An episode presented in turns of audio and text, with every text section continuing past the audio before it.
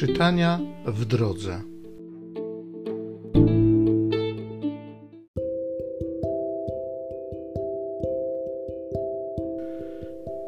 Z Księgi Rodzaju. Izrael miłował Józefa bardziej niż wszystkich innych swych synów, jako urodzonego w podeszłych jego latach. Sprawił mu też długą szatę z rękawami Bracia Józefa, widząc, że ojciec kocha go bardziej niż ich wszystkich, tak go znienawidzili, że nie mogli zdobyć się na to, aby przyjaźnie z nim rozmawiać. Kiedy bracia Józefa poszli paść trzody do Sychem, Izrael rzekł do niego: Czyż twoi bracia nie pasą trzody w Sychem? Chcę cię posłać do nich. Józef udał się więc ze swymi braćmi i znalazł ich w Dotain. Oni ujrzeli go z daleka i zanim się do nich przybliżył, postanowili podstępnie go zgładzić, mówiąc między sobą: Oto tam nadchodzi ten, który miewa sny.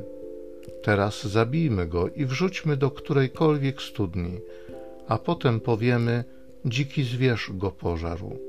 Zobaczymy, co będzie z jego snów. Gdy to usłyszał Ruben, postanowił ocalić go z ich rąk. Rzekł więc: Nie zabijajmy go. I mówił Ruben do nich: Nie doprowadzajcie do rozlewu krwi. Wrzućcie go do studni, która jest tu na pustkowiu, ale nie podnoście na niego ręki, po to, by wybawić go z ich rąk, a potem zwrócić go ojcu.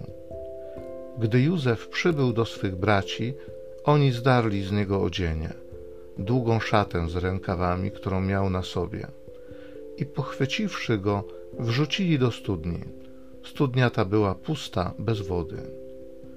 Kiedy potem zasiedli do posiłku, podniósłszy oczy, ujrzeli z daleka idących z Gileadu kupców izmaelskich, których wielbłądy niosły wonne korzenie, żywicę i olejki pachnące.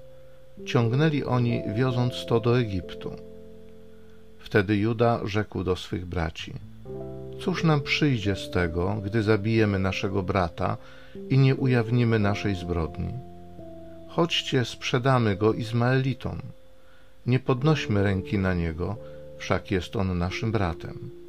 I usłuchali go bracia. I gdy kupcy madianiccy mijali ich, bracia, wyciągnąwszy śpiesznie Józefa ze studni, sprzedali go Izmaelitom za dwadzieścia sztuk srebra a ci zabrali go z sobą do Egiptu.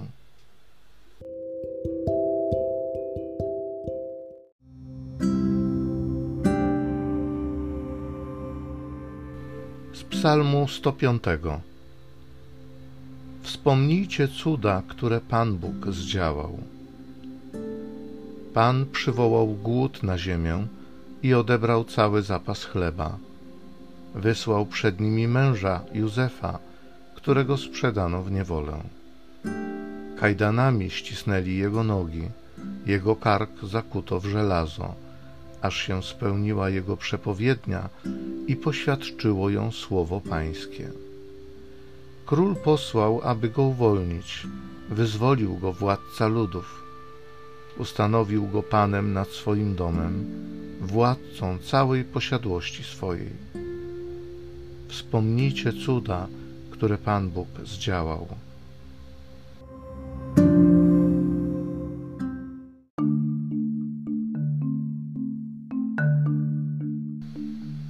Tak Bóg umiłował świat, że dał swojego Syna jednorodzonego. Każdy, kto w Niego wierzy, ma życie wieczne.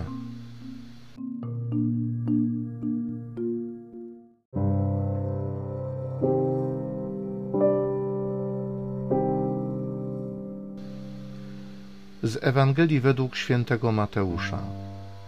Jezus powiedział do arcykapłanów i starszych ludu: Posłuchajcie innej przypowieści. Był pewien gospodarz, który założył winnicę. Otoczył ją murem, wykopał w niej tłocznię, zbudował wieżę, w końcu oddał ją w dzierżawę rolnikom i wyjechał. Gdy nadszedł czas zbiorów, posłał swoje sługi do rolników, by odebrali plon jemu należny. Ale rolnicy chwycili jego sługi i jednego obili, drugiego zabili, trzeciego zaś ukamienowali. Wtedy posłał inne sługi, więcej niż za pierwszym razem, lecz i z nimi tak samo postąpili. W końcu posłał do nich swego syna, tak sobie myśląc, uszanują mojego syna. Lecz rolnicy, zobaczywszy syna, mówili do siebie: To jest dziedzic, chodźcie, zabijmy go, a posiądziemy jego dziedzictwo. Chwyciwszy go, wyrzucili z winnicy i zabili. Kiedy więc przybędzie właściciel winnicy, co uczyni z owymi rolnikami? Rzekli mu, nędzników marnie wytraci, a winnicę odda w dzierżawę innym rolnikom, takim, którzy mu będą oddawali plon we właściwej porze.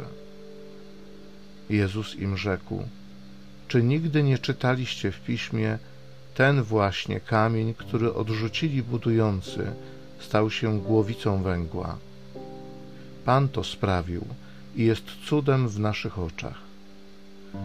Dlatego powiadam wam, Królestwo Boże będzie wam zabrane, a dane narodowi, który wyda jego owoce. Arcykapłani i faryzeusze, słuchając jego przypowieści, poznali, że o nich mówi. To też starali się go pochwycić, lecz bali się tłumów, ponieważ miały go za proroka.